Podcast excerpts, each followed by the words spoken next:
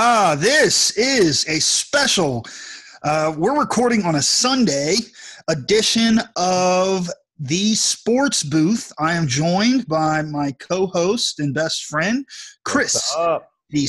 CC Capel, and actually uh, on a special Sunday edition of the show, Mm-hmm. we welcome uh, Greg Moore, uh, also known as GMO. What's up? and uh, and he's got some defending to do because for a long time Gmo has been my default uh who's fried because You- of some some things that he said yeah, Yeah. actually yeah yeah no both of ours. if i both- can't think of something i just say Gmo. yeah, both of ours, Uh, Gmo. Since since the start of this of this show, ever since we've done Who's Fried, if if there's like you, you like what Mitch said, you are a default now, and so I Great. think it's a great opportunity now to bring you on to try to Yeah, I to I'm defend this to- case immediately. Oh my gosh. try to rebound from that. But a very special Sunday indeed with the one and only Gmo. How you doing, Gmo? Up in up in the land. I'm great. You know, I love Cleveland, even though uh, we just getting outside these months. You know, finally moving and talking to people. But Yep. uh, apparently, I'm fried, so I I might not even know what I'm seeing. It might be just be senile. I don't even know what I'm, what I'm talking about. Yeah. So Nice. um, s- so let's go through a rundown here real quick. Um, first, we'll start with a defense of Gmo. Yep. Uh, Gmo, we're going to put Gmo on the stand. um, Absolutely. and we're Great. going to um, we're going to uh, cross-examine him about this, the the comments that he has made, uh, and then and then the jury will ultimately decide the verdict of whether Gmo is in fact fried or he's not fried. yeah. So uh, so we got that. Um, then Chris has uh, has put in some work and came up with some national news. Uh, so we'll discuss that. Um, and then what we're going to do is uh, we are going to do a third. We're going to pick 13 Cavs uh, to represent a all-time um, Cavs lineup, starting into the year 2000 and going to the year 2020. So uh, Kyrie's there. LeBron could be there. Um, and Oh, Andre Drummond could be there. Yeah. Colin Sec. I mean, the possibilities are endless. So we're going to Yep. try and, as a team, us three, uh, combine and come up with a with a list of 13 Cavaliers that that we would that we would have starting. So Yeah. um, Yep. and we'll we'll lay the great the groundwork for that later. So, um, but first, Yeah, bring it on. let's get into All it. What did they Yep. even, what did they even So- say, man? So Like, so like, I've I've got the evidence here at our disposal. Lucky for you. So Wednesday, April April twenty second. like a couple Oh days my after. gosh. It was Gmo. April 22nd. It was that long ago. Wednesday. What was today? June June twenty eighth. All right. Yep. So go back uh, April twenty second. Gmo. This is before we even really started the podcast, Chris. Gmo said, Oh, "How wow. how did we hit the mark with Baker Mayfield?" Question mark. All right. And this was response. This is actually for after our first episode. This was Gmo's response to that. So Oh. April 22nd, 3:31 3:31 p.m. All right? So just over 2 months ago, just less than 2 months ago, uh just over 2 months ago. What what are your comments, Gmo? What do you have to say to It- that? it's a one-line sentence. That, Why that's did you I'm say that we didn't? Why, Why did you did say you that say we that? didn't hit, dude? Why did you say we didn't hit with Baker Mayfield? You have to provide a defense for this. dude? This is your opportunity. I don't know. I'm just I'm not I'm not a believer. Like we I mean he's a huge piece that we like when he when he first got drafted, I remember where I was sitting at in this bar and the whole bar was just like so upset. Yeah. I remember being upset too, even though like, okay, he's been fine. He's been fine. But like the interceptions and just like the lack of consistency. And I don't know, man. Just I mean you can you can throw a lot of that on Freddie, obviously. This Yeah. Freddie's absolute garbage. But I don't know. I just I don't see like the elite talent that we need for the team that we have, like with the wide receiver core and and we didn't have a line obviously. Like the dude was running for his life, like that's Browns 101. But I don't know. I I I, didn't see it. I didn't see like the because he was doing like some stuff off the field, and I don't know. Those really annoying progressive commercials really got under my skin. So that's kind of like a knock on his character too. You know what I mean? Okay. And I absolutely agree with you It was a with the, joke, but I absolutely agree with you with the Freddie part. I think that was a major uh, contributor to his bad season last year because it was not a great season, and it definitely was not what we saw the year before in the second half. right. Um, and I mean, he had flashes still. I mean, he's yeah, I mean, he was he was good for a few good throws, and accuracy's been one thing he's always had. Uh, but also the commercials. That was one thing that we knew coming into last year. If he didn't do well, or if they didn't win, that was really going to backfire on him. For sure, for sure. And so when you have stuff like that on a young quarterback, like that's gonna, you know, mess with his mental game. Like I don't want to compare him to Johnny, obviously, like Manziel, but it's just like if you have like things outside of the game, it seems to really hurt young quarterbacks. Like if they're more worried about money or they're more like sponsorship and stuff like that. Like only like a few famous guys can handle that. You know what I mean? So I don't know. I just I need him to see him step up this year because now we have uh what is Stefanski now. So Yeah. yeah. we need I want him to you need to step up even more, which is saying a lot, but you know, we Yeah. have big we have big, you know, pockets to fill. We have big uh, shoes to fill here in Cleveland. Like he needs to like make a stand. And I think we the city would totally back him. Like I would even back him too. He's like that close, but uh, you know, you have to have results. Or like there's another team in the playoff spot this year that we need that. Like we And- have to we have to show up now. And you Wow. know what that sounds like, Mitch? That sound that sounds like a Clevelander. Honestly, when, when I hear that, You know what? I'll take it. Yeah, and that's and that's good. Like that sounds like somebody that's like, because Mitch and I on this show we're very much Baker supporters. We're like, Mhm. you know, the guy he's got a he's got a rocket for an arm, accuracy. He can move around a little bit. His he's a leader. His intangible. It seems like everybody likes him. Last year just didn't make sense, and I kind of look at it as a as a more of like a slice of humble pie. Last that's what last year was. Hoping to go into this year. Um, but that sounds like somebody that is from Cleveland, which you are. That's like number one overall quarterback. You can't be playing like this year two after so much success year one. We need to see more of this. You know that you're not you're not committed. Well, I think it's important to note too that it's he's been in league for what two years, and this Yep. is his fourth head coach. I mean, uh, this is kind of a big deal. So, I mean, uh, he had Hue Jackson at first, and then turns Yep. around, and then it was uh, uh, what's his name who puts Gregg- uh, Yeah, Gregg. puts contracts out on players. Gregg Williams Gregg in. Williams, Yep. uh, and then um, he had hillbilly fat guy Freddie Kitchens, uh, and now it looks like he's getting put together. Um, he's getting a put together, experienced coach that has won before in the past, Mhm. and uh, and, and so I, I think we're going to see some some. Uh, I think we're going to see some improvement for Baker. I have a question for you though, Gmo. Hmm. Uh, me and me and Chris had an interesting conversation that we on on Tuesday, well on Wednesday's show, and uh, we didn't get to follow that conversation up since my wife's grandfather passed and Thursday was his viewing. Um, And, and, so- and sorry to hear about that. Yeah, man. Oh man, no, no. He he was a he was a man, bro. You guys don't worry. He's in heaven and he's he's partying probably. Um, yeah. so um, Love to hear it. so you know, I want to know just what is your opinion on this question? Just gut reaction. Hmm. Uh, who is under more pressure this year? Would you say Joe Burrow or would you say Baker Mayfield? Dude, that is an awesome question. Uh, because already Joe Burrow is getting all that attention. Have you seen like the ESPN Snapchats and all that stuff? Like he's like Mhm. he's Yeah. asking, he's answering all the questions the coaches don't even know yet. Like he's like three plays ahead. Like the coaches Right. can't keep up with this guy. I mean, he's got like all of that uh He's like been college compared. pressure. Like he's he's, been compared out. to Tom Brady. Oh yeah, I mean, I mean, just just uh I don't know. I don't even know if I have if Baker has like all the pressure this year. Like Stefanski can have a lot of it too. Like everyone has got to show up this year. I mean, where was uh what's his name? Where was Odell? Like in a way, Like, Yeah. he was, Yeah. his numbers are way down too. You know what I mean? So Uh, and and see that's where I disagree with you too. For me, it's an easy.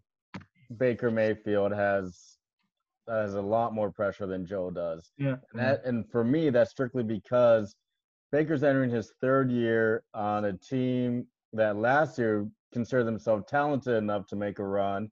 This year, still, you know, you could say they're even more talented. Uh, and and we we know with quarterbacks, first round quarterbacks, third year is a big year because it's a four year deal, and third years when negotiations start for extensions and for long term deals. And with a team with as I kind of view it as a small window because with especially with the salary cap, they're gonna have to start paying uh, a, a Nick Chubb or a uh, or Myles. You know, there's extension talks with Myles right now, Sure. um, and that's going to be a hefty price. They're going to start having to pay Denzel Ward, and if Baker shakes out, they're going to be paying him massively also. So I see a ton of pressure on Baker to perform this year because I think it's legitimate. If they have a season similar to last year, you know, even with the head coach changes, I think there's a chance that Baker might not be there, depending who the veteran quarterbacks on the market are. Um, For sure. For sure. and whereas Joey, this is a number one pick that you know he's going to a team that had two wins last year. I'm not expecting the Bengals to make a run the playoffs, you know, to even get to the playoffs or even contend for the division. So Sure. I don't I don't view pressure on Joe because if he doesn't do well this year, they're going to bring him back next year. Both Baker, if he doesn't do well, I'm not as uh, I'm not as sure on that one.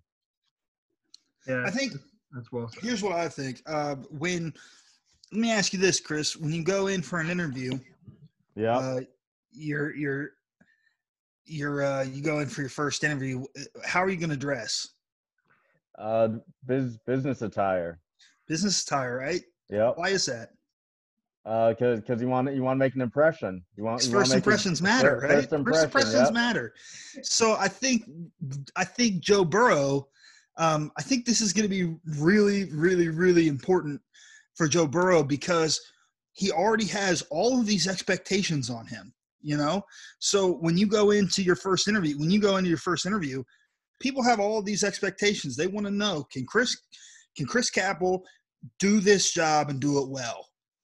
And and so you have to go out of your way to make the best impression possible Okay, and so and so i think in my opinion i think a first interview is a lot more important than a third interview because by the third interview they've already decided that they like you or else they wouldn't have brought you back in for a third one okay. so let, let, let me let me ask you this then. All right. all right Let let's say you buy a one hundred thousand dollar car. Okay. okay Uh, brand new. all right Are you how willing are you going to be to get rid of that car after one year? After Well, one year. okay it depends It it's brand, you said depends. it's brand new It's brand new.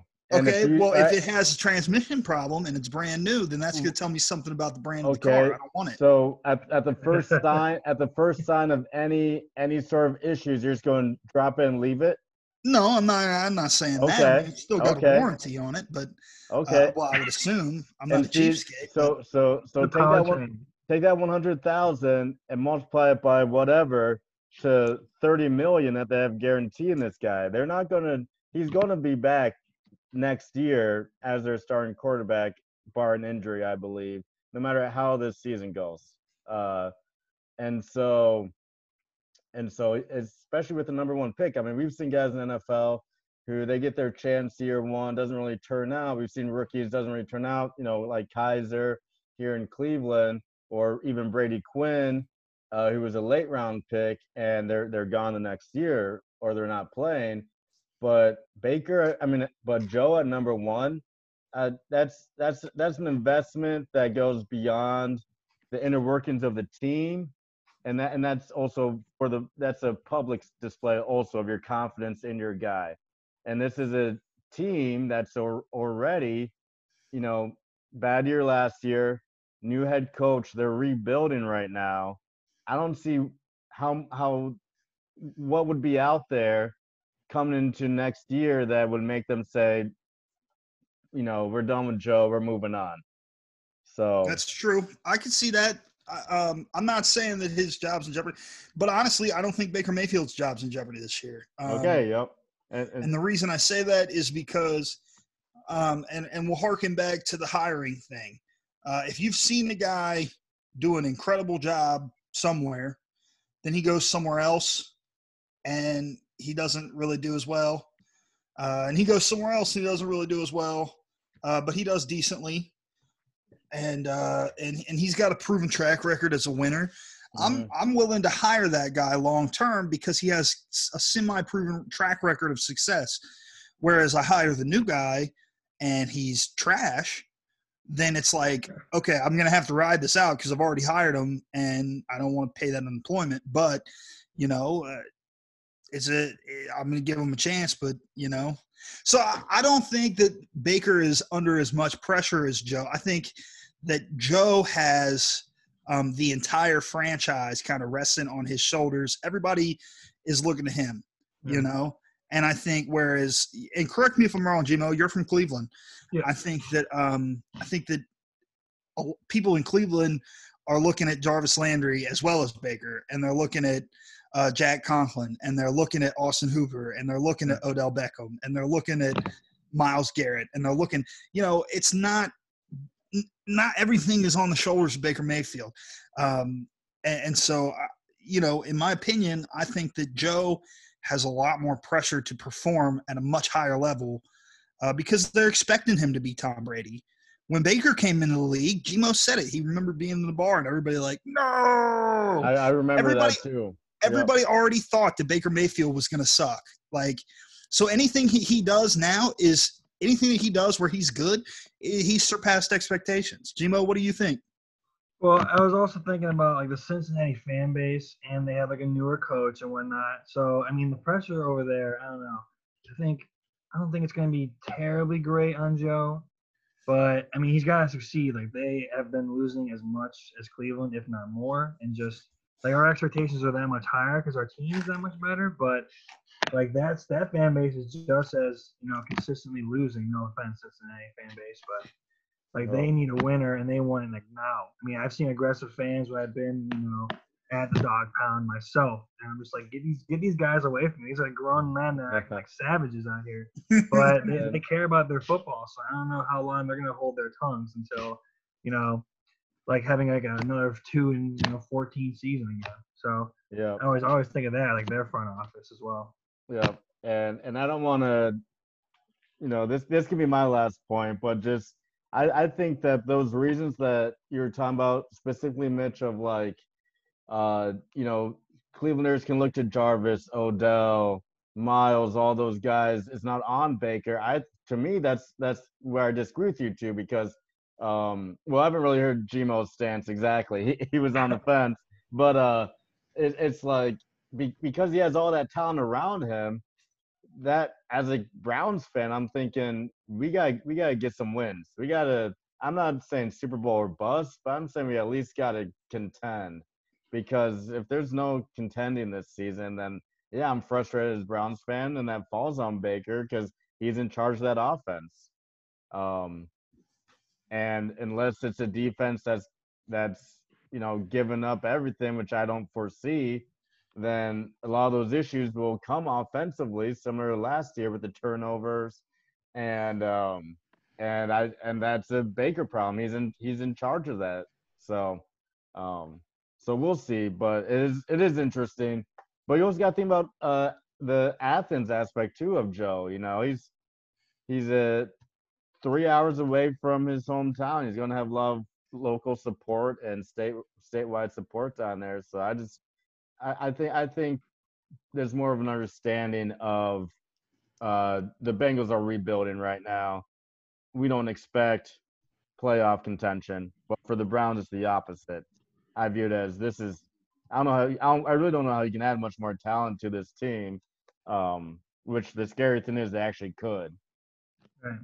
So Yeah, I'll. I'll give a hard answer to. I'll say Baker's got more pressure than and just because it's just like that he has to perform now, and if he doesn't, I mean, we're, we're gonna be looking elsewhere, maybe in two years or something. Like, I think he still has time. Like I don't know if it's like this season he's gonna be like if he does really bad. I mean, obviously, but just I don't know. We have like the assets and a new Yeah. coach. Thank the Lord, you know. But so that pressure's gonna be mounting. He- He'll feel it for sure. He'll definitely. I think I think if the Browns don't get more than six wins, then riot. I'm and that's riot in the street myself. That's- yeah, that's generous. I think if they don't get more than six wins, I think Baker's job is in jeopardy for going sure. into year four. If they have the same talent or if they have similar players on that team going into year four, and Mm-hmm. barring a massive rebuild, I think Baker's job's in jeopardy going into I year mean, what, were, what were the Vegas odds on our season last year? I mean, there must It was like the fifth- It was like the fifth Tough. best. It was like the fifth best. So freaking. Oh my gosh! And there's so much money made there. We just we fully brown. So you think? Well, let me just clarify this. I just want to clarify this. yeah, You think that with a new coach, a, a virtual off season, uh, an influx of new players where the team chemistry is not fantastic, um, and if Baker goes out there and has a subpar season, you think the Browns fans are not going to understand the severity and the and the uh, and the difficulty of the situation that the team was in this Yeah. season. Sa- saying that makes me think it's not so generous with six wins, but I still believe that that six wins with all this. The guy's entering his third year, and he has the chemistry with Jarvis. I mean, Austin Hooper is the most notable weapon, new new weapon that he has. He's played with Nick Chubb two years now, entering his second year with Odell. Those that not having that chemistry, which we saw him and Odell not being on the same page at times last year, that's that's part of what I see as the issue. That's that's what needs to improve. So if that doesn't happen again, again, that just shows me that's that's an issue. And so, the, yeah, my magic number is six. If the Browns don't get six wins or more than six wins, I would say, uh, I could see his job being in jeopardy. Because think about if, depending who's out there on the quarterback market, uh, this is a team that should be ready made for quarterback to drop in and have some production. And if it's turnovers, then find a quarterback, maybe a veteran quarterback like Andy Dalton, who's on a one year deal, or Matt Stafford. He'll come in and won't turn the ball over and just move the ball, you know? So I love Baker. I think he's the guy in Cleveland, but I'm just saying, doomsday scenario, I think six wins is, is what he needs to get to move in uh, firmly entrenched in year four.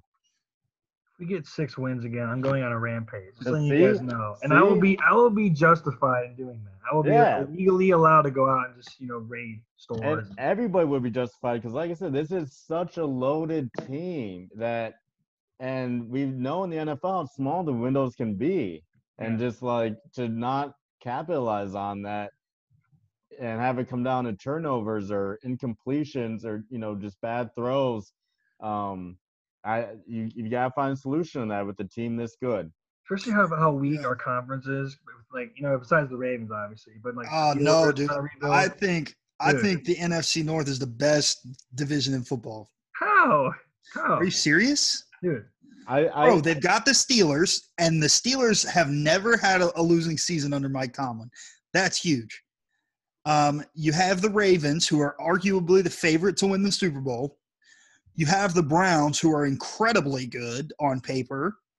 And then you have a new, probably the best QB prospect that we've seen uh, drafted since Andrew Luck over at over at at the Bengals. And uh, they have AJ Green, they have Tyler Boyd, the emergence of, of two incredible wide receivers. Um, they have uh, Tee Higgins, they drafted him. Joe Mixon is is they've added some line depth. They've added an influx of defensive players. Uh, you know, so I don't think the Bengals are going to win two games this year. I think five is probably more what I what I would predict. Um, but I think that's a good. I think combined, if you look at all of the Browns, eh, you know, all of the AFC North, I think they're gonna they're gonna be a division with you know, if not the most wins combined, uh, you know, second, I would say. Yeah. So, I, I agree. I think it's definitely, especially top heavy, loaded division one through three. We'll still we'll we'll still see with the Bengals, but yeah, I think could be uh, com- very competitive week in and week out. Um, especially if Joe's able to do some of that stuff we saw him do down at LSU. Not not even just the numbers, but just evading and just the broken plays and being able to jump on that. So Yeah, improvise and yeah, little little little improvising. So uh, speaking of improvising, um, we are coming up on an anniversary in July, but an anniversary that ESPN is uh, is doing a special on tonight on June Oh. 28th. And this is the decision. What do you two remember about the decision Um, back in uh, back in 2010 with with uh, with Braun Braun there? What what do you guys remember about that? Ugh, I remember watching that, watching the replay on the morning, like on the news in the morning, and I was just so upset because I was going going to school of all places, so I'm already pissed off. And then LeBron's sitting there like, "Yeah, I'm going to Miami," and just like, "Oh my gosh!" the whole school, dude, like people were burning jerseys like the day of, and it was just like Cleveland was like shook, like completely. I don't know, man. That Yeah. was maybe a media fluke if I've ever seen one. Yes. I think I remember um, just saying, and I'm a Cavs fan, you know, hardcore. And I remember saying, look, they're not giving him what he needs. Like, Mm, this is a yeah. winning team. They're not giving him what he needs. What you said that a decade ago? Get out of here. Are you Come serious? on. Of course I did, dude. What you were you were a sports whiz when you were like you know 18? Get the heck out of here! Younger, Well, I was younger talking- than oh, that. kid, no, listen, I was talking with a bunch of my friends. You know, I listen, ain't buying it. I ain't everybody knows, bro. Oh. Listen, Gmo, everybody knows, everybody knows that Jordan needed Pippen.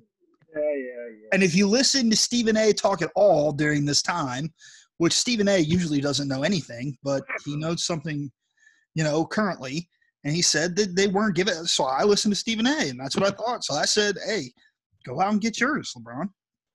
You know. Plus, it's true.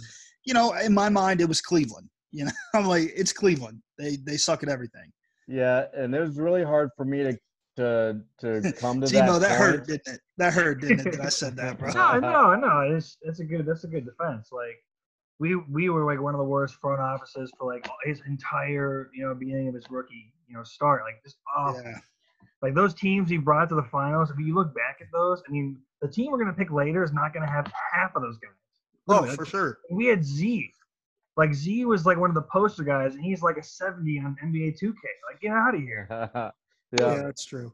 but but yeah, so it took me a while to get to that point, Mitch. But for me, my initial reaction was that he was going to win a ship in Cleveland. Like that's what he was set on, which he was. I just didn't know that at the time. So when he left, that hurt. But um, some so uh, an update from the decision from the airing. Well, wait, hold on, time out. I, I want to clarify before we go any further that I was upset when LeBron left. I was upset. I wasn't, you know, and this, I remember saying this to my friends. I'm not mad at LeBron for leaving. I'm mad at how he left. That's what I said. Yep. Yep. I remember that that's kind of how I felt. Like he should have just, it, like, he didn't need it to be some huge, Yeah, yeah. you know, TV production thing. I'm the king. I'm going to Miami, blah, blah, blah, blah, blah. I just, you know, we see it happen all the time. People just say, hey, I'm signed, you know, we find out from Adam Schefter that blah, blah, blah, signing with blah, blah, blah. And Yeah. that's the way it is. Yeah, you So- can take Brian Windhorst extremely- right? Get him out of Yeah. here. Yeah. Yeah. All LeBron for my career.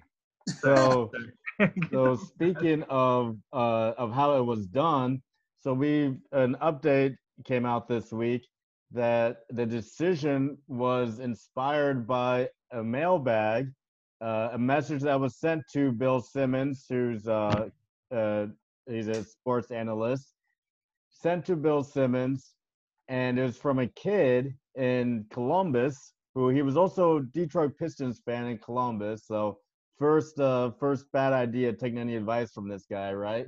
But uh so a kid from columbus wrote to bill simmons is suggesting this idea that he would make it a huge event because this was during the time and it still is you know when college athletes are coming out and making their big announcements that's what made this kid think it'd be cool if lebron did something like that announce where he would go and so they caught up with the kid, you know, a decade later. Now he's older now, and uh, and he said he was really surprised that they took that idea and ran ran with it. Bill Simmons gave him credit for it, but what surprised everybody was it seemed like this televised event made a whole lot more sense if he stayed in Cleveland, not so much if he Yeah, went, yeah. if he left, which is which is what he did. And so, which I get, you know, like uh like you know this huge announcement all the all the attention's on you there hasn't been any uh brian brian windhorst actually said that he did tweet about he broke the story that lebron was leaving but at that point nobody was on twitter checking social media like that Yeah. um and and uh, you know it'd be a great idea if he stayed in cleveland not so much if you decide to leave man not so much if you have this whole audience for you.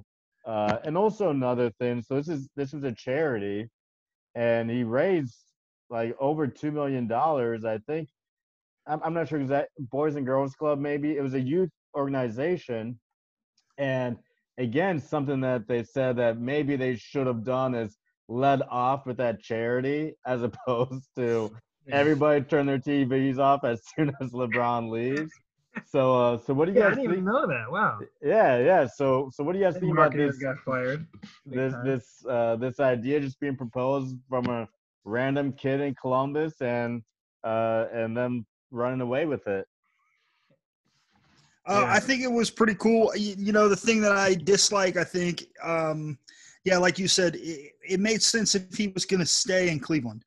Um, for him to leave, kind of just freaking uh, destroyed the hearts of of everyone, uh, every Cavs fan out there. And I think uh, he became, at that time, uh, he became a bad guy.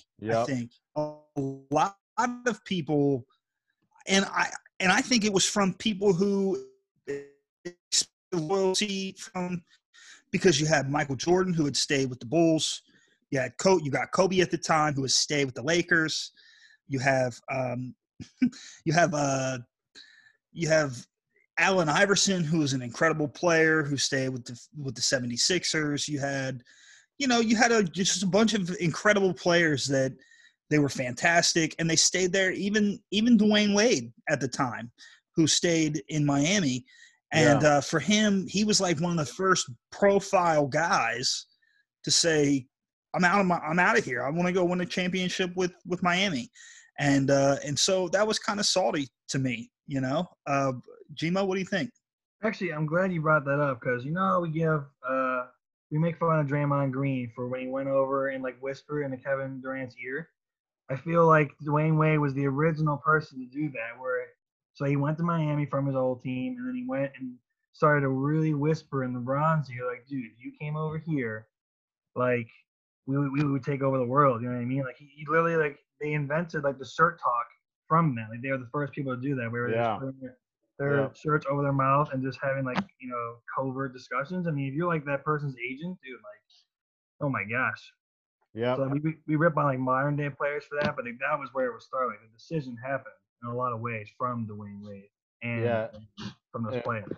Yeah, and it, and it had a huge effect on that because, I mean, this was the so two years prior to the decision, we had the first big three form with KG and Ray Allen and Paul Pierce in Boston, uh, and then this was like a whole nother level between Wade, Bosh, and LeBron, and now, you know, a couple years later, Chris Paul tries to go to the Lakers and it gets denied. Yeah. Uh, and so, but now we see where we're at right now, where the, if you're not a big three, if you're not a dynamic duo at the least, then you're not going to be contending.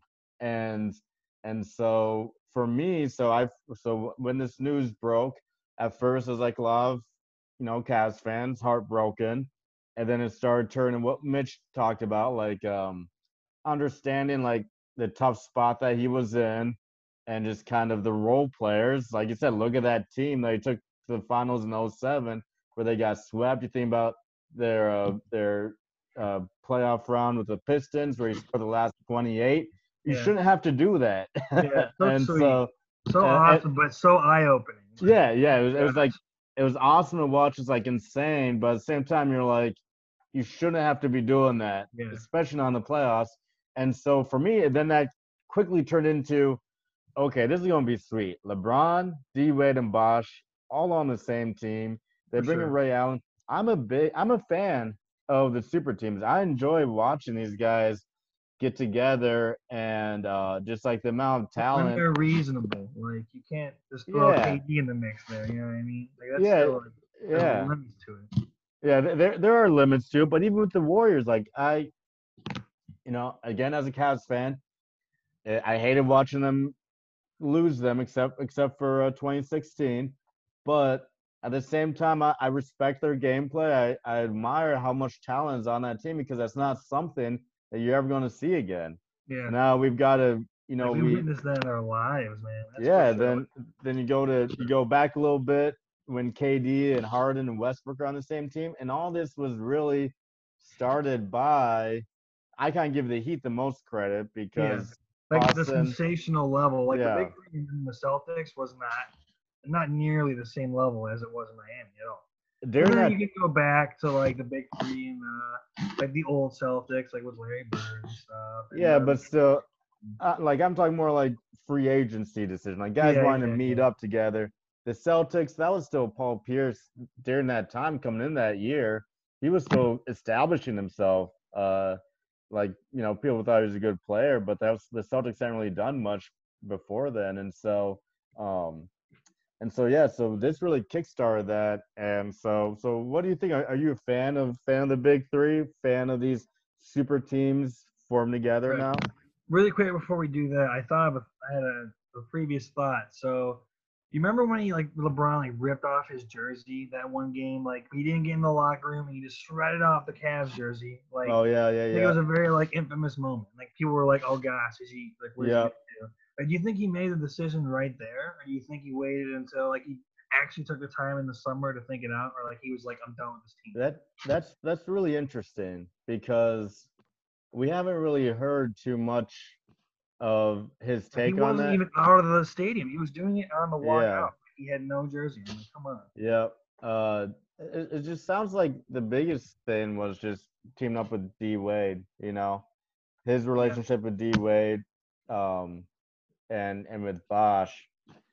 So, because I mean, we've seen it ever ever since then. Really, where LeBron, where where LeBron is still trying to get with his buddies. You know, we had the we had the rumors about Carmelo, and we had D Wade coming to Cleveland, and then now we get the ultimate reunion with J.R. Smith and LeBron, hopefully coming into this uh COVID COVID playoffs. Which I like, which I like. That's good. yeah, I yeah, love JR. yeah, yeah. So um, Man. so yeah, so so do you, are you guys eh, do you guys like the big three super teams that are forming now as an effect of the LeBron's decision? I think that uh, the ultimate thing. Okay, I think it's kind of like um, when you go out to the local uh, taqueria and you get some enchiladas, and uh, Uh, yeah, it's really good in the moment, but uh, long term for your day, it's probably not the best thing. Uh, and so, I think that um, I think that's how big threes are. I think um, it's really good for us to watch. It makes really good basketball. Yeah. Um, it's very fun. It's very intense. But I think that um, in the long run, I think that it's a. Uh, I think it's not a great. It's not a great thing for basketball because it doesn't promote uh, loyalty. Of course, I mean the ultimate uh, freedom is just to be able to pack up your bags and and go live wherever you want. If you live in Cleveland and you're like, I don't want to live in Cleveland, I want to go live in South Beach. Yeah. I think that's I think that's huge. I think that's powerful. I think that that's probably the best thing for players. So for the player side, it's really good. For the fan side, I think it's a little uh, depressing because you can have a fantastic team, and then all of a sudden, one of the guys say, "Yeah, I don't feel like playing here anymore," you know, Yeah. and then they could just up and move to LA. Or, or I like that. And things can get stale very quickly. Like you're, taquito or whatever you're talking about can get really stale by lunchtime when you have like again I just go back to go Golden State like even though I'm from Cleveland it doesn't matter. I'm just saying like that extra addition of you know the you know Kevin Durant the whole thing is just I don't know. Because if you're like a, if you're like a new fan of the NBA and you see like the whole Warriors talk like the last three years and you see oh then it's the second best player in the world added to that team. Like if you're if you're a new fan how do you get excited about it? How, how does that actually attract like I don't know how does it actually attract you to the game it, it really like sickened me I'm sorry it's like a certain level I mean I know like there's been plenty of big threes but just Yeah. I don't know. There's something there's something not correct with that. There was like limits that were breached. Because like Yeah. imagine like the next generations, like let's say Zion gets huge and is like, hey, I'm gonna go to the big three that exists in his time, just because it's happened in my, you know, our forefathers did in the NBA. You know what I mean? So Yeah. it's a Yeah, I-. Yeah, and, and that's cool. Yeah, that's what I wanted to hear you guys' take on it because I'm one that I, I enjoy watching the big three, but I'm al- like I enjoy watching guys get get together who would not have been able to otherwise if if they had to, if they had to commit to their teams. Um, but I, I think it makes for fun basketball. It makes for good up, upsets for the teams that are able to knock them out. Um, like I so wanted KD to come back to stay with Golden State because just for whoever it was that would finally Right, take it to them, you know. Um, I think that makes upset so much better. But um, but also I just want to say we know about that Marietta taco scene from the from last time we all the three of us were down there down there in Marietta. That wasn't too bad, right? We played some basketball next day, didn't we? Oh yeah, yeah, yeah, yeah. Yeah. I was like, and uh, what what did that hat say that you bought down there, Mitch? What'd you say? What, what did the, you bought a hat down there when we when we got Mexican food? What was what did that hat say? You remember that, Gmo? uh, It was like a blue hat. All right. we'll- yeah, we'll, yeah, and it says something like "preach troll on it. Yeah, yeah. What. We'll, we'll come back to that another time. But I uh, completely am forgetting. Am I missing this? No, no. It was You- last we were all together and down eating tacos or whatever, and you got a hat at like the gift shop or something, or something like that. And then you, like we went to like a. Oh, It was like- it was about like a- it's coming back to we, me. we we went to a s- a, sports store, but it was like it was Yeah. like a dollar. It was like The a two dollar hat. was it kind of It was a Cavs, like- blue Cleveland Cavs hat. Like, it. There we go. okay. It was There Yeah, we it was go. like powder baby blue. yeah, yeah. It was so Uh, sweet, and it yeah, and it yeah. was like uh, it was like it's like a suede material. I still have it. okay, wear there all the. Cavs had some sweet jerseys in that their crappy run, man. They really did. yeah, Yeah. they did. They did.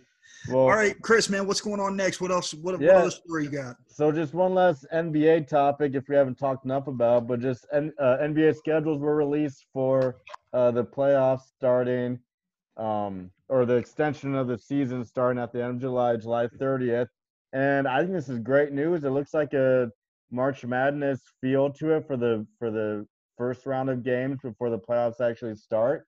So between July 30th and August 15th, it'll be up to nine games per day played as a reintroduction to basketball um, with some pretty good matchups.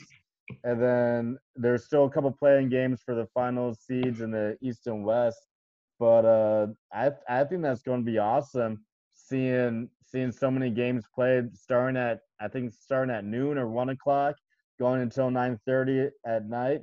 Um, but but there's been a lot of a lot of people are discouraged about NBA, MLB, all these sports being able to finish their seasons or be able to Yeah. start them again, and even the NFL with this week with the announcement of its canceled Hall of Fame game, people are starting to doubt if the NFL will even be able to pick it back up or finish. So, so what do you guys think about? Are you guys still optimistic about sports taking place and seeing it all the way through? I uh I really like it, and it's it's a bold move because I don't know if you guys have seen, but a lot of like uh, COVID cases are a little bit on the rise again during the summer here. I don't know if you guys have seen that. So it's a, it's a bit of like a health thing. You know, I'm not like a health nut or anything, but uh, it's a it's a good move because you know a lot. I work at Amazon, and all I see are just replays of like old baseball games or old sports games, like old highlights, which are awesome. But there's just like such like a it's missing like that that liveliness of just like like history being made now and like Yeah. everything else being on hold. There's just like so much like controversy now. Like we need something new, like something fun. Like the, I think the ratings should be like will be through the roof. Oh Like, yeah, view, like people are like so hungry for this stuff. Like whoever does it first. like it's an excellent business decision for the NBA to capitalize on. Yeah. Uh, health wise though, I, I mean we have we have yet to see it. the COVID stuff. It doesn't look like it's stopping, but that's just me.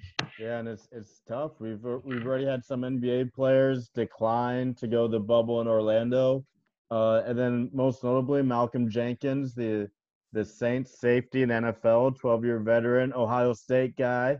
He uh, Uh, you said it's it's the Ohio the State. Ohio State guy. He um he came out this week saying that he's not playing until the risk is completely eliminated, which I don't think this risk is going to be completely eliminated. It's not.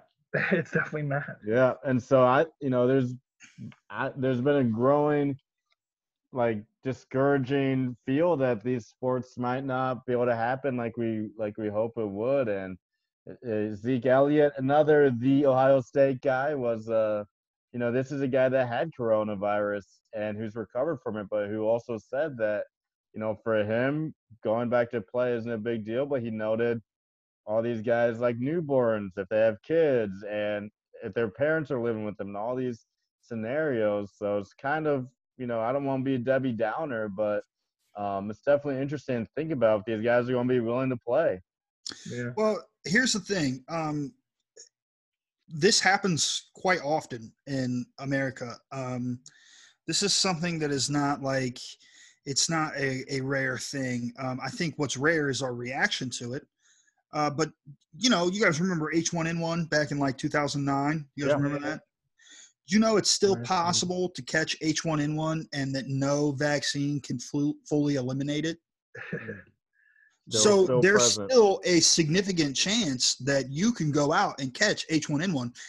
Actually, as a as a just a complete you know honesty moment, they have tests, um, and they have a flu test, and you could have either flu A or flu B, and uh, and one of those I, I forget which one. I, it might be flu A, it might be flu, I don't know, um, but one of those is actually a H1N1, and that's how widespread H1N1 is now.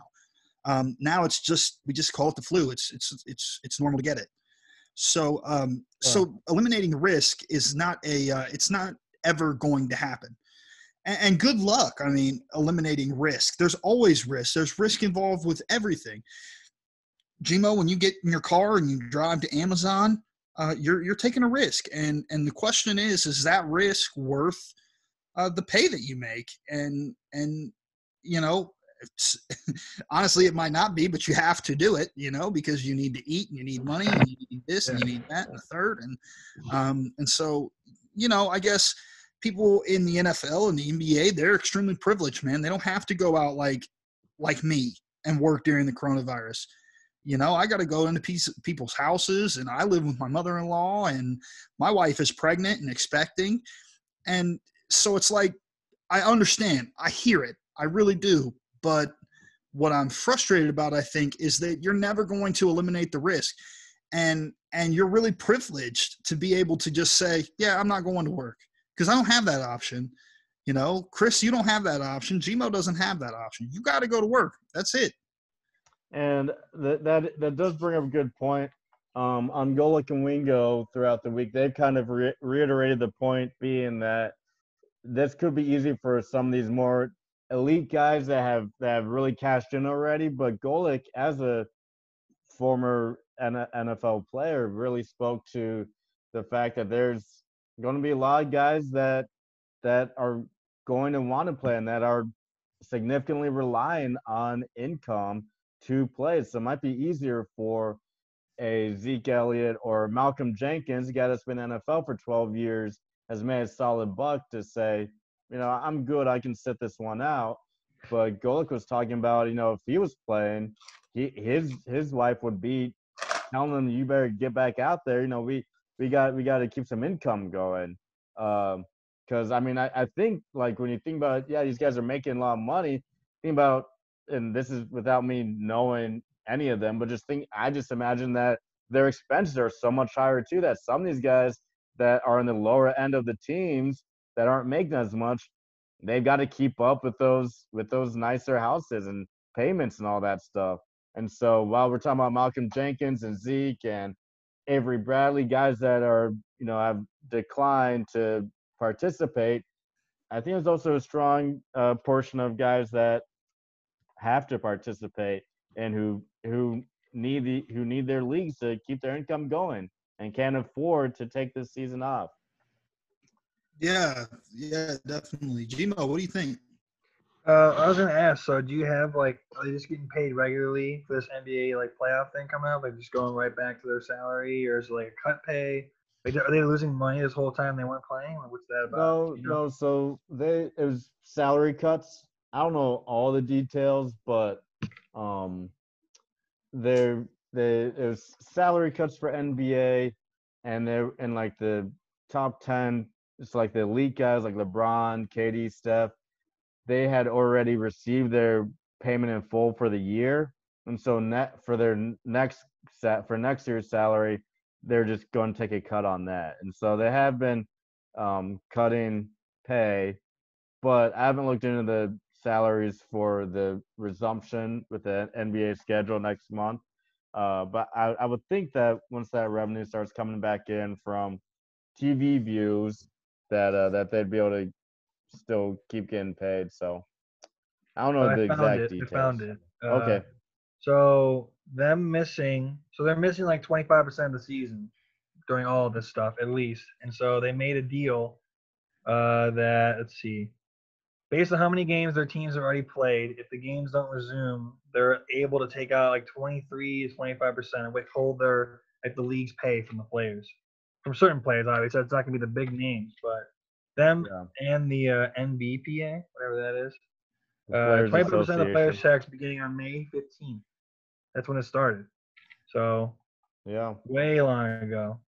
Yep. So just just some just some interesting notes there on on the state of sports and um and yeah if, and if we're going to get volunteers to play these games you need players you, You you sign need me players up. Let's go. so yeah there might be some tryouts in a city near you man to get on out there so uh uh you guys you guys think about running back if the Cavs open no the Cavs won't be uh, Yeah. if the Browns open tryouts or the Indians open tryouts. Dude. Uh, all right, awesome. Well, you guys want to make this Cavs team? Yes, let's do it. Let's get right into it.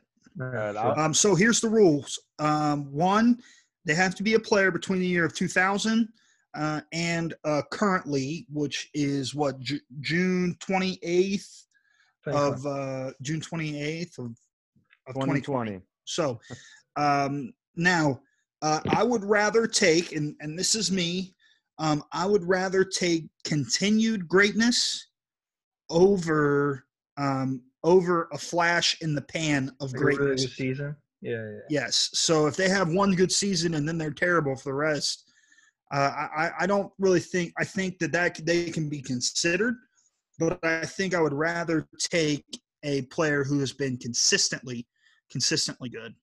Um, Okay. And uh, you cannot put a player at a position that you um, that they don't play. Yeah. So Okay. you can't take you know you, you can't take Collin Sexton and then and then put Kyrie Irving at the shooting guard. Kyrie doesn't play shooting guard; he's a point guard. So um, so I think that that's important. question, And then I think the go ahead. are we doing are we doing all Cavs players during that time period, or are we doing underrated? Are we leaving LeBron and Kyrie off, or what you guys No, we do? can do any Yeah, players. Yeah. any player, and it's okay. the 13, not even underrated, okay. 13 best players Awesome. that we would have on a team. So if we took, so like, that's the kind of the goal behind it is Okay, to talk about cool. a team, talk about uh, who we would put together, and then um, awesome. yeah. So it's kind of like an all-time team. You know how they do it with the Yeah. NFL? They have like a an all-decade team or something Yeah. like that, and they fit. That's kind of what I'm doing. Only it's going to span two decades. So Okay. And are we taking the Cavs players as they are? So like if we said D Wade, it would be 2017 D Wade, not 2005 D Wade. Yeah, yeah, Okay. yeah, yeah. All right. it would be based on their performance. Um, it would be based on their performance for the Cavs. Yeah. So Anthony Bennett. Here we go. Anthony Anthony Bennett, dude. Man, he's making strides overseas, man. He'll have Well, his revenge. I, I, I can keep track of our numbers. Let you guys know when we have our starting five and we when we fill the bench. All right. Okay, so do we want to start easy. for for our starting five? I think we should start with point guard and work our way down to center. Yeah. All right. So, um, so I think we all have probably some pretty consistent, Yeah. some, some Pretty easy. consensus about the point guard. Yeah. Uh, I think we would say Larry Larry Hughes. For, for your, Just kidding, your just kidding. Wait, he was a he was a small forward or shooting guard, wasn't I don't even know. I No, was. he- just- he- he- he- he I don't a even guard. know who he is. He was a guard. Larry Hughes went off. uh, Well, he? Dude, he was a stud that, for that'll be that'll be an interesting yeah. reserve spot because between him and Yeah. Mo Williams, but we gotta get all right. So Kyrie, Kyrie, So I point think? Kyrie Kyrie. would probably be our number one point guard. All right. He's solid. He's got skill. I don't like him personally, but Yeah, you gotta work on his Yeah, he se- seems The like a little Mamba bit of a weird dude. Yeah. Seems like a little bit of a Yeah. weird weird guy, but he plays Definitely. he plays ball well. So Yeah, so I think Kyrie is probably probably a consensus number one. Yep. Uh, number two, I think here the number two, I think we have a, a harder spot. to pick. interesting Yep. debate about. Um, because my first thought was J.R. Smith, um, but there's some other interesting number twos out there that we've had in the past. So what do you what do you guys think? Well, we got a young Dion Waiters in that spot. He was solid. I mean, he he was like He could you know, score. yeah, score. So if we're looking at scores for the position, obviously, I mean, him and Jr. are pretty pretty Yeah. neck and neck. Uh, Larry Hughes is Larry Hughes. He's a small forward, right? Is that what we're gonna call him? I mean, he was he was like the second man. I felt like he was a guard, unless you're looking at research that shows him as a forward. But I would I would have thought he was a guard. What I'm kind of thinking about at this number two spot is, uh, so we're gonna have LeBron on here. We're gonna have a center on here. I'm kind of wondering if maybe we should get some three point He's shooting. all So three. maybe He's all three. He was Okay. point guard, forward, and guard. Sorry. So for me, I'm kind of thinking about maybe at the number two, go for a three point shooter, go for a marksman such as a Kyle Korver or a to a less extent a Boobie Gibson. Yeah. Uh, you know, a, a marksman there at that two spot. Because I don't know, just kind of looking at the rest of the lineup where we're going to get that in the starting lineup. That's one of my initial thoughts. But I, I didn't even think of that. That's a good point. I, Yeah. I mean, J, J, Because the rest JR, of the, the rest of the JR last is- so loaded. yeah, Jr. His Uh, final season though, all he was doing was shooting three. So I, do we want to go Jr. number at, at the two? I don't know. After that last folly of his, I- he, he might have been slighted in my book. I, I like the Kyle Korver pick too because he's a three and D guy. You know what I mean? Like you would have. Yeah, lot that's true. Guys. Yep. Well, you know, just kind of looking at the I don't even It's it's Yeah. rough at Back- we have a position. bench too. We have a backup as well. Yeah, we You know do mm-hmm. have a backup. I would say JR. I think JR is a good good good good spot for Yeah. that because he could also play defense too, you know? Like I thought he was decent at defense. Yeah. Yeah. I don't know if that was his. It's not his forte, game. but I thought he could play defense. Am, I- am I wrong? Drink a bottle of Hennessy. I know that, but I don't know about. Am I wrong, Chris? Is is that fried to say that? Oh I no! thought I mean, he, he was he was a presence, but I think I would for me I would value it more for his, his shooting, he- especially. no, he definitely can shoot. I'm not saying that. yeah. I'm not disagreeing with that, but you can't like in that fir- in that finals run, bro. JR's defense was incredible. yeah, yeah. So I yeah. you don't I- agree, dude? You don't agree? No, no. I just I just don't specifically remember watching a game like, all right, JR is like locking it up right now. But I'm just saying that like I just think he's that at that number two spot for me. I'm not really considering defense. I'm just primarily like get the three ball going. He needs a shooter. You, yeah, Yeah. you want a shooter. Because Yeah, that I- I final think- year, that final year, I think he there was a stat like midway through the season, he had only taken four shots inside the three point arc. Like that's all he was doing that final Mm. year. And Yeah, he he's a good shooter, bro. He could Yep. shoot. yep, We used so to call awesome. him Jr. Strap, dude. And if you want the more defensive side, we have Iman, you know, Shumpert, who was there before he was injured. I mean, dude, he was you know, Shumpert's putting up some also points. He was Shump- blocking Shump- people. He was blocking he was the other team's best player down. I mean, you don't know how big of a deal it is until I mean you do that in your own basketball court, really. But bro, he could not shoot. He could not score to Yeah. save life. I was bro. gonna say, yeah, I'll take Jr. still for the scoring, and you, you will have defense on this list. So uh, Have you I'm seen those to take Iman. Shumpert commercials, man? Oh man, what is he doing? with all like the Old Spice commercials. Oh, you guys gotta see them. They're I have not seen those. They're We'll have to check that out. All right, They're right. So, sweet, but they're like, ugh. Okay. so the, the the small forward, the three spot. We're going LeBron here. I think you oh have man, he's got a lot of competition. I think you have to go, LeBron. He, he was really fighting for minutes out there, bro. Yeah, dude. All right, we got some good old LBJ there. It'll be interesting who we put in there, you know, to back him up there. Um, all right, so four spot. And you gotta go K Love, really. I think you have to go K Love. Yeah, I agree. Who, gonna, who else are you gonna go? Are you gonna go Anderson Bears now or something? Yeah. Yeah, that was gonna be the only one I could I could see would be Anderson Varejao, but I mean he's not he's not as good as Kevin Love. There's no there's no No. question. I, you know, I, I like some JJ Hickson from Oh his, yeah. We only the- have like two years though, right? It was yeah, very from the first sample Kyrie size. year. Yeah, JJ Hickson was an athlete. Um, yeah, I agree. It has to be Kevin Love, but I'm just kind of throwing out some other guys that backups. that were there. Yeah, at the four spot. Um, I mean, because Tristan's a center, right? yeah, He's a center. tr- Okay. tr- yeah, so the center, I a I think center. I'd have to go Big Z with the center. Uh, well, think- Andre Drummond. Andre Andre Drummond, Drummond. We totally going forgot about Drummond? him. Which is kind of a cop out. I mean, we barely had him. Like, Yeah, but Well, still, we he had played- him. he played, yeah, yeah. played. So I guess he gets the House. position because um, All right. So So- it'll be interesting to see who gets that backup spot though, because we have Z and we also have uh we also have Tristan Thompson. So that'll be Hey, and, and you have to remember, we also have uh have Ben Wallace and Shaq right. and Shaq.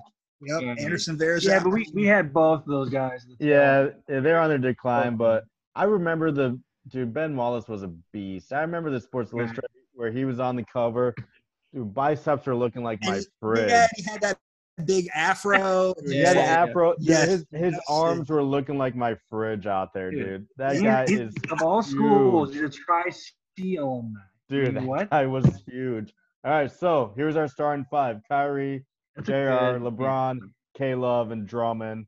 Uh, I think that's a beastly lineup, and I think that shows that uh, yeah, things changed once LeBron got there and when LeBron was there, Yeah, as for. Yeah. opposed to uh, when he wasn't. All right, so six man.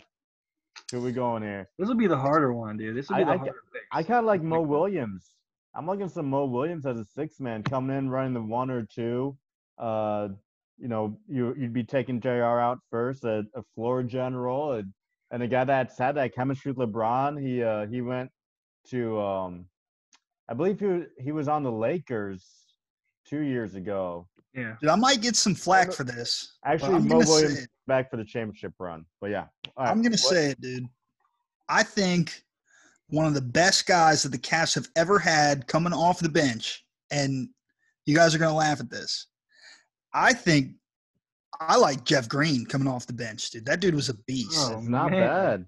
That's Oh, not bad. You don't think? I, I'm saying like off the bench, Sweet. that dude, that dude could like, get you points. he was clutch too. I remember they'd be Right? down, especially during that first round series against the Pacers, LeBron's last year, where they went seven. Well, And I Jeff think I Green know my coming favorite out- pick was that one. Holy crap! Jeff- you Jeff can't Green your was- six man. Jeff Green's like a sixty-five. Yeah, I wouldn't put him as six man, but I'd definitely put him in reserve. yeah. Um, He's what like do you think? or what What do you think for six man, G-Mo? So, so Tristan's not like a six man kind of guy, right? You're not gonna have like the, the center coming off. the No, this is your first guy off the bench. Yeah. I mean, you Yes. could, but Jordan I just- Clarkson. I like Jordan. I No. thought about him. Dude, What? Delly. You're fried, dude. What, Jordan Delly. Clarkson was hard. Dude, he went hard. dude. Delly. what team is he on? Delly. Now? Okay, he's got removed Delly? immediately. Not Delly at the at- six man. Delly not at Delly not at six man. No way. Del- Delly at the six, he's locking up whoever he's guarding. He's an energy guy, and that's a, that's a good transition. The one thing is, I assume you're taking Jr. out first and you're subbing him in, and that's a little bit of a drop off with the scoring between he and Delly. But Delly's a hustle guy at the two spot. One or What about two. Kyle Korver?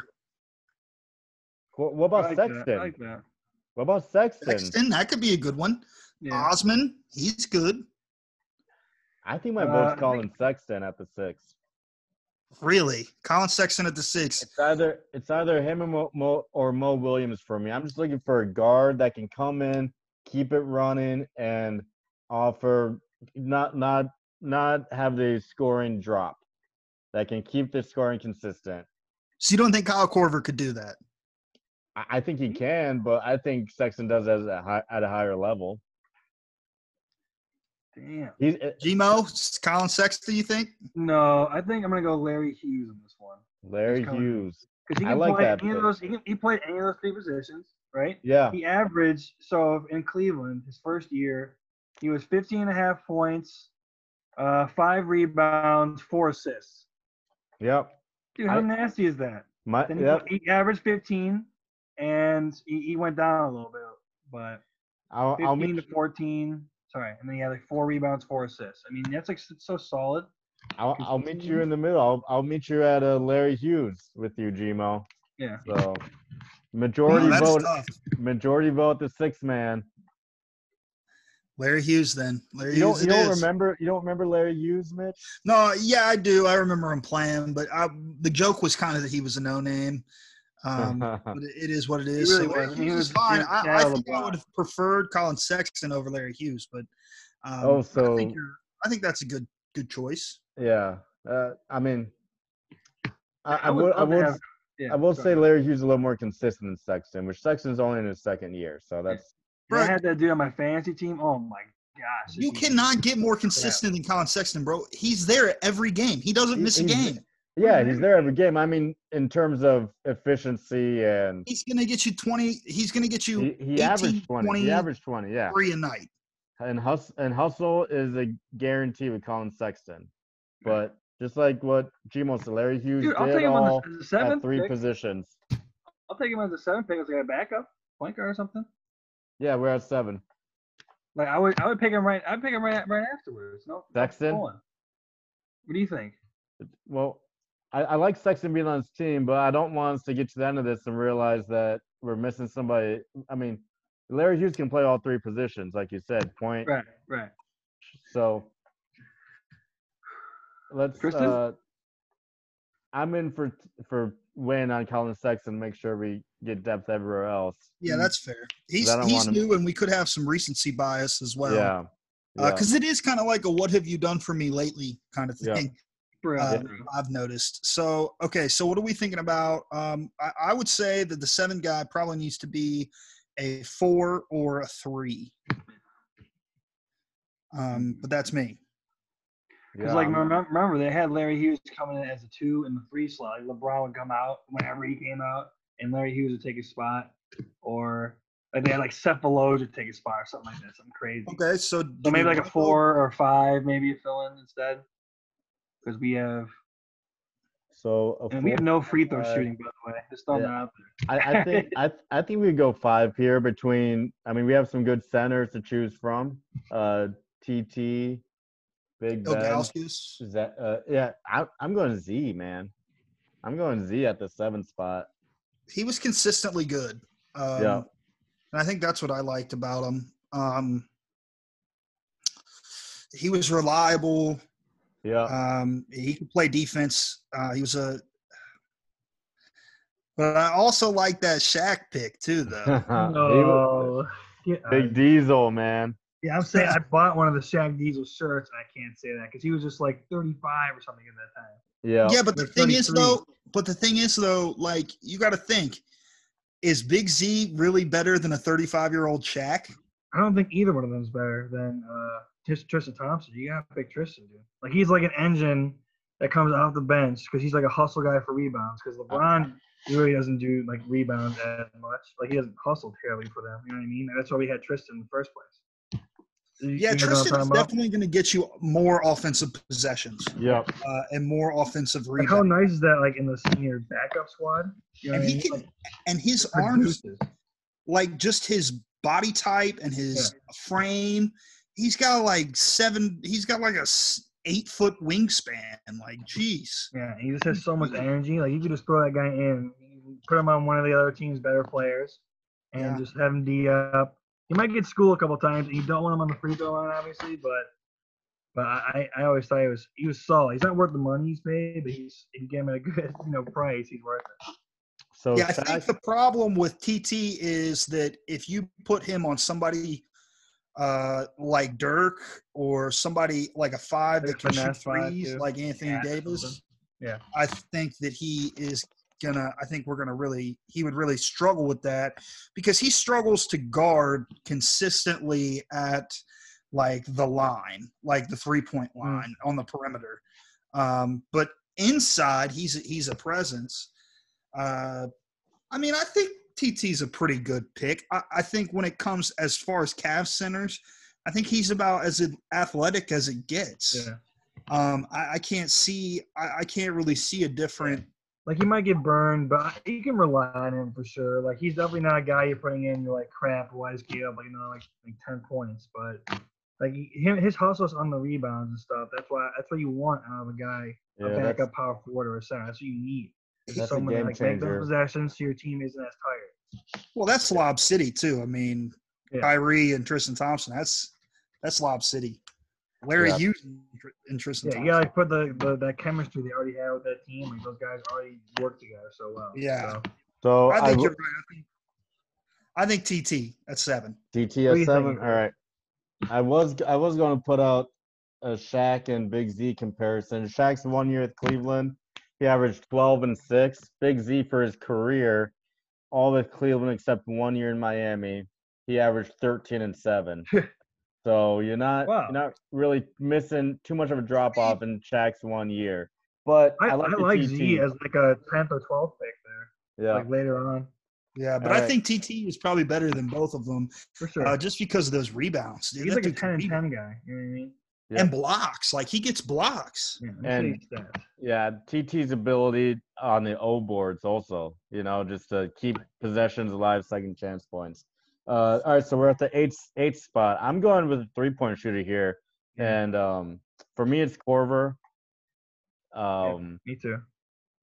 with some maybe some recognition for I don't even know who else. Maybe uh, Uh, booby. Booby or Mo Williams was a pretty Yeah. I mean, Mo was solid, like- I, I like I like Mo deep in there. But but I think I think I gotta go Korver. That's my pick there.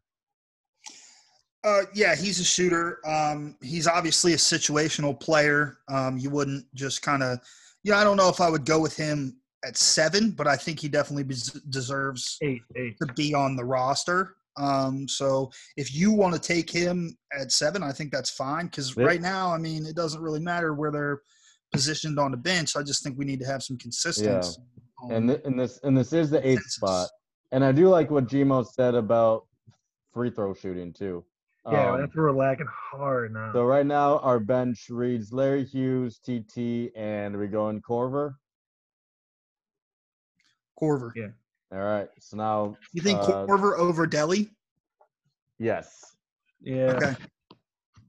way Yes. more of a consistent shooter. Especially when your three guards as of now are Kyrie, JR, and Larry Hughes. I'm going Korver over Delly. Yeah, Delly. Delly's about out of the picture. Yeah, you're Uh, probably right. So now we're at the He's the nine. hype man, the 14th guy off the side of the bench. He's Yeah. like that in real. So now we're at the nine spot. Do we we looking for a, a backup to LeBron or uh, he doesn't get a backup? Yeah, I he think needs like, a- he needs like a have- true backup in a way. What are you saying? Yeah, I think you have to have a backup to LeBron. I, I don't think you could just m- march Larry Hughes out there at small forward and shooting guard as Yeah. a backup. I think um, to rely on him and then, you know, to have him relieve LeBron and relieve, you know, I don't know. I think I would He, go. he was 6'5", 180, by the way, Larry Hughes. So, wow, that's pretty big. Dude, six uh, 6'5", 180, and he's four average 14, 4, and 3. So he could he could fill any of those spots. So if we had like a, a true LeBron backup, like who would that even be? Does, that, does Cavs even have that really? Uh, yeah, I'm I'm thinking, man. I mean, I can't. So I think there's. I renewable. oh, you know I think what? there's It's- a variety of guys you could go with. Um, one name that kind of sticks out to me uh, is like a would be like this is tough. Larry because- Hughes- I mean Delonte West. I think you have. I too mean, soon, man. Too soon. if you think that uh, you'd have to go, I think you would have to go with like Hmm. Almost like an Antoine Jamison or like a, yes, um, or Luol Deng. yeah, Channing Yeah. like Channing Frye even. I mean, he's not like a he's not gonna come in and dunk on you and be as explosive, but Channing Frye can shoot. You know, actually, at this point, then I would take your green pick. Honestly, Oh yeah, Jeff Green. I don't know. I kind of I kind of like Jamison over. That's a great pick, Antoine Jamison. Antoine Jamison was nice, dude. Yeah. He was Okay, nice. He could play, and Luol Deng could play Yep. for sure. Lu- Both of yeah. them could play. that year with Cleveland, Luol Deng averaged 14, uh, 14, 5, and uh, and just over two assists. He was getting it done. Uh, I mean, What was Antoine only, Jamison? do? only across 40 games. I can tell you Jamison here in a second, but uh, yeah, I, yeah, I'm looking at it. I forgot about Antoine Jamison, man. That, that guy, that guy was playing well, and this was all during uh, after LeBron left, after he left the first time. And, and you know, who else has some potential for a pick here would be. Oh, I, I've got to go Um, Antoine Jamison. 15, 18, and 17 were his three years in Cleveland. But that was without Le- that LeBron just left, right? Yeah, he went uh, seven, six, and six on rebounds per game. Now he's kind of more traditionally the power forward, but he has earlier in his career he was playing the small. He Yeah. could do both, probably. Yeah, But- Another person for consideration, I would say, would be uh, Richard Jefferson. He could get up. He could dunk, dude. That dude Yep. could dunk. But And- you're getting Antoine younger than Jefferson for sure. Actually, Yeah, I'm I looking at stats too. They're actually I pretty think decent. Antoine Jamison would be good. I think we'll do yeah, Antoine. I, I agree with Antoine Jamison. Yeah. Okay, good I consensus. didn't, know, I didn't know he was this solid. Actually, wow. He was, and Dude, it he wa- was good, bro. there He wasn't was too much news coming out then, yeah, because like I said, that was after LeBron, and uh, that's when the Cavs set Well, the actually, he was losing 33, streak. 34, 35 on the Cavs. So he was also kind of he was getting there Yeah. too. But he still has some nice numbers here. Yeah, his last year, I mean, for a mid mid thirty year old player, he played sixty five games, so Mm. on a struggling team. Uh, all right, so now we've got four sport four spots left. We're at our tenth spot. Uh, who are some guys that absolutely need to be on this team that we haven't put on yet? I would say um, Larry Nance Jr. Larry, Nan- I was thinking about him. Larry Nance. Would you rather have Larry Nance or Big Ben? Big Ben Wallace. Yeah, He was only at the Cavs for one year, right? Um, yeah, it, was, it wasn't a lot. It wasn't a lot. Uh, he was with the Cavs two years. Two years. Um, in his two years, he uh he averaged. I think Larry Nance is good because he could play center and power forward, and you could even put him in a small forward if you needed him. Yeah, I, I, I like Larry Nance. I've I've, No, I've always been a fan Larry of him. Nance in. Well, also we just got a power forward and a small forward too, so we, we're, we're like good in those positions for now. Yeah, you're playing. like a true center, or we need a. We never need a small forward again. We need another one of those. Well, actually, we have Larry Hughes to cover that, but Yeah, I'll, backup point guard too. We don't have that yet, really. Yeah. I'll I'll take. Uh, ben Wallace got the uh he got the rebounds in his time in Cleveland. Averaged ten and nine in two seasons, but only averaged five and four, which he wasn't much of a scorer overall in his career. Yeah. Um, so I guess you're kind of debating if I, I, I like Larry Nance there. He, he he can get done across uh both both levels there, rebounds and points. Well, at this point, so one of the best things about like if you have like a really nice bunch of like offensive players, you have one person that you can rely defensively. So someone that's like like, like a Ben Wallace, Yeah. like, a, like a shot blocker, like someone you can rely on behind you that will cover those, you know, like tough shots from the other team's best shooter, like someone that can reach up, like swat, or just like have really good defensive rim pressure. That's So what why Big not just go is. with Shaq? You could go with Shaq in the spot. You definitely could go with Shaq in the spot. That's what I'm You saying. could. Like I That'll would take us Shaq someone- over Ben Wallace. That'll give Instead us of going for someone with multiple positions at this point, you go for the hard position. Yeah. So someone Alright. that like is an anchor. I'm cool with that. That'll give us three centers though. So let's cap the centers here with Shaq at the ten. Who are Shaq the other two? Joe Tristan and We uh, got TT and Drummond. okay. That's good. I mean, and Shaq's old. That's pretty like, juicy. Shaq's old, but like any any center you bring in is going to be huge, massive, give rebounds and block you. Like And Shaq could play the least out of that, but you would get like good 20, 18 minutes out of that guy. every Yeah, day. Yeah. and he can still get rebounds. You know. Yeah. Also, for the uh, you can market the hell out of that too. yeah. Can't forget that. All right. Shaq's back, baby. all right, eleven. Yeah, we got three more spots left. Nice. I like that. I like that a lot. Okay. Uh, who, who's like a versatile, do-it-all player? Maybe. So he said we want a backup point guard. Need I like. Mo, Yeah. I, I like Mo Williams yeah, at backup. Mo's definitely up there. you think Mo over Collin Sexton? Oh no, Collin Sexton. We haven't put him in. Okay, yeah, I, I'll take Collin Sexton. Yeah. I mean, Mo. that's our backup point guard. I mean, Yeah, I love Mo Sure. Collin Williams. Sexton Eh, doesn't really get assists though, do he? I, Does he? I I love Mo Williams and you- uh, I'm sorry, G-Mo. What'd you say? G-Mo, what'd you say? Oh, I said Collin. Collin really doesn't get assists much, right? Like, I don't- like if you look at like our backup, that's like what's- our, our uh, That's we have a the- solid scoring roster. You know what I mean? If we that's what's a little inconsistent with Collin is the assist. It's kind of what I was speaking to. Well, why not at- just take? look at Mo Williams' numbers really fast? I mean, why not just take Mo Williams and Colin Sexton? You got two more spots.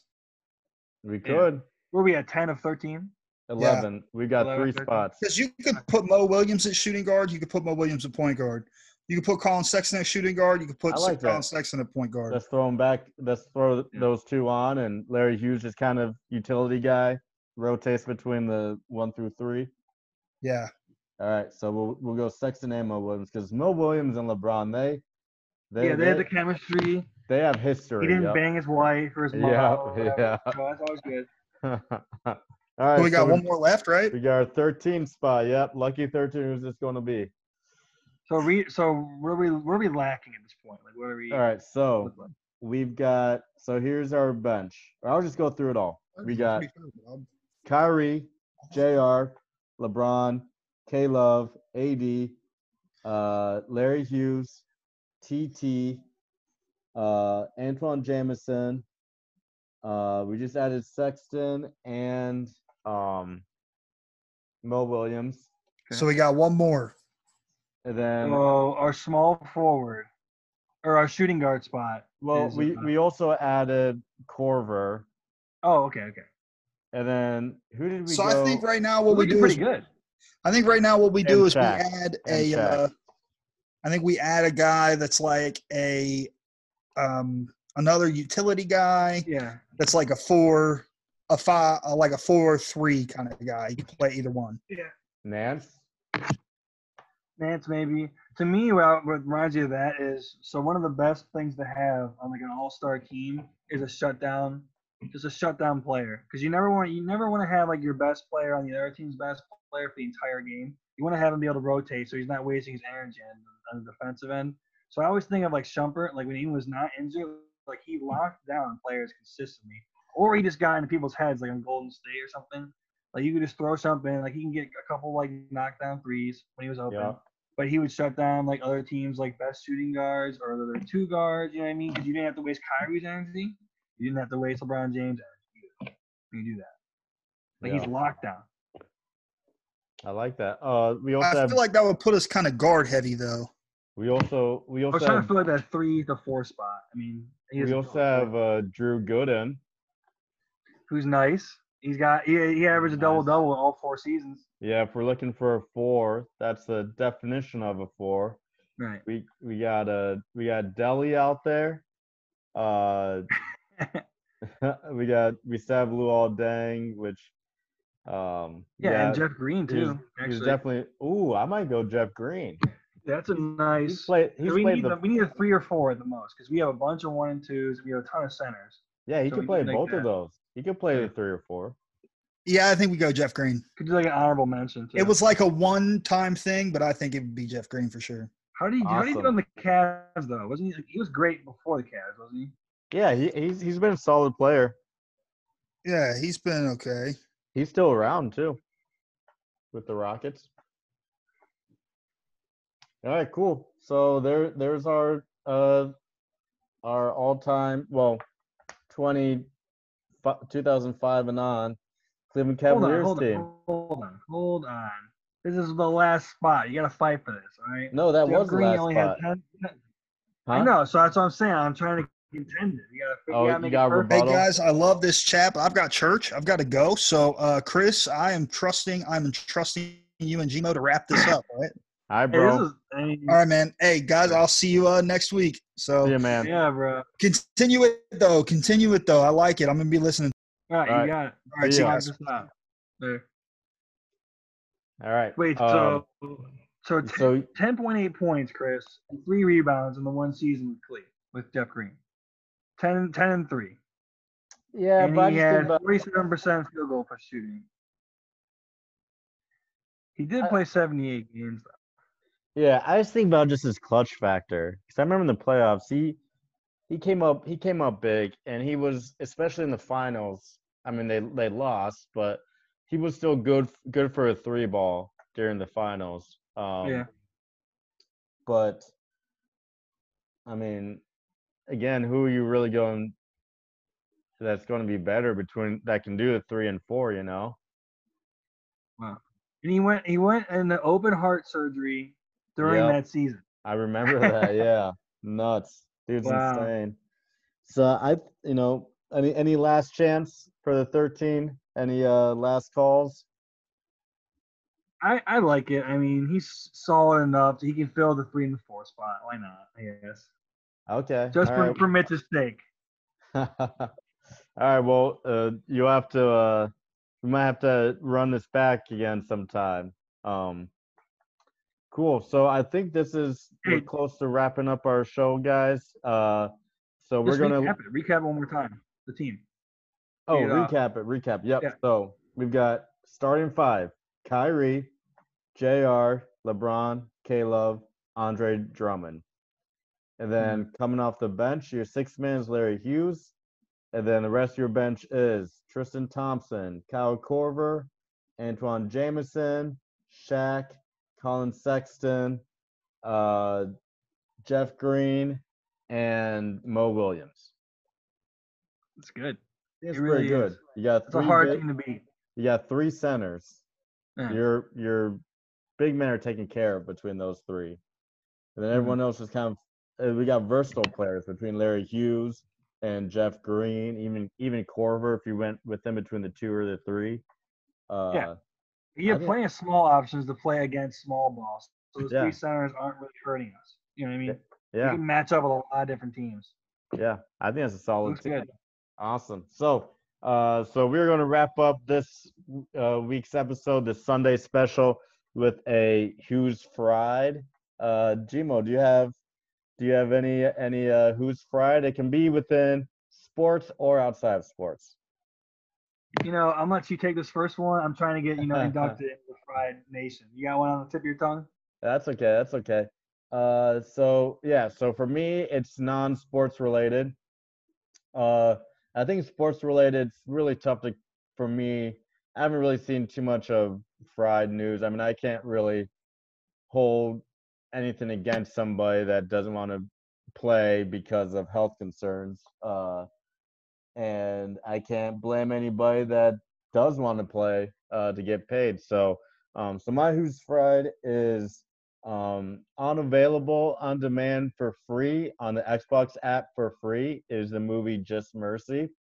And that is a strong recommendation. So if you have either of those two things, if you have any streaming platform or cable, and you do not watch Just Mercy, then you are fried. It is a fantastic movie. Wow. Michael B. Jordan, Jamie Foxx, very enlightening, and the story only takes place like 1990s, late 80s. It's a it's a crazy story, but also consider that didn't happen too long ago. So that is my who's fried. Anybody that does not take the opportunity to watch Just Mercy. What about you, G-Mo? I gotta say, uh, so we were talking about a lot of guys who were stepping out of the seasons, you know what I mean, like not gonna Yeah. play. And I understand that, like COVID, you know, has really changed a lot of things. But um, I remember just reading this thing with Avery Bradley. Just uh, he's he's got a lot of stuff going on with his family or whatever and whatnot. But it's just um, let's see. or maybe I'm misreading this. I don't even know. All right, never mind. I'll change. I'll change. I want to say Mitch because when he said, dude, when he said the six man is Jeff Green, I mean, come on, oh yeah. dude, dude. I was, you know, I was a little heated over here, bro. I was, I was a little, I was a little steaming. That's a cheap one. Next, next time we do, if I come here again, dude, I will get a good fry. Right, but that's for now. The booth is a little fried. I'll say that. oh, calling out the booth. Dude, Well, the leather in the booth and the restaurant are those Oh, man. old boots, man. well, that's uh, you know, now you had that against Mitch because we were holding your Baker comment against you for the longest. So ever since the it's, you existence, know, ever since the existence of this show. So thanks Yeah. for tuning in, guys. Uh, always subscribe, share, and enjoy. And we'll see you all next time.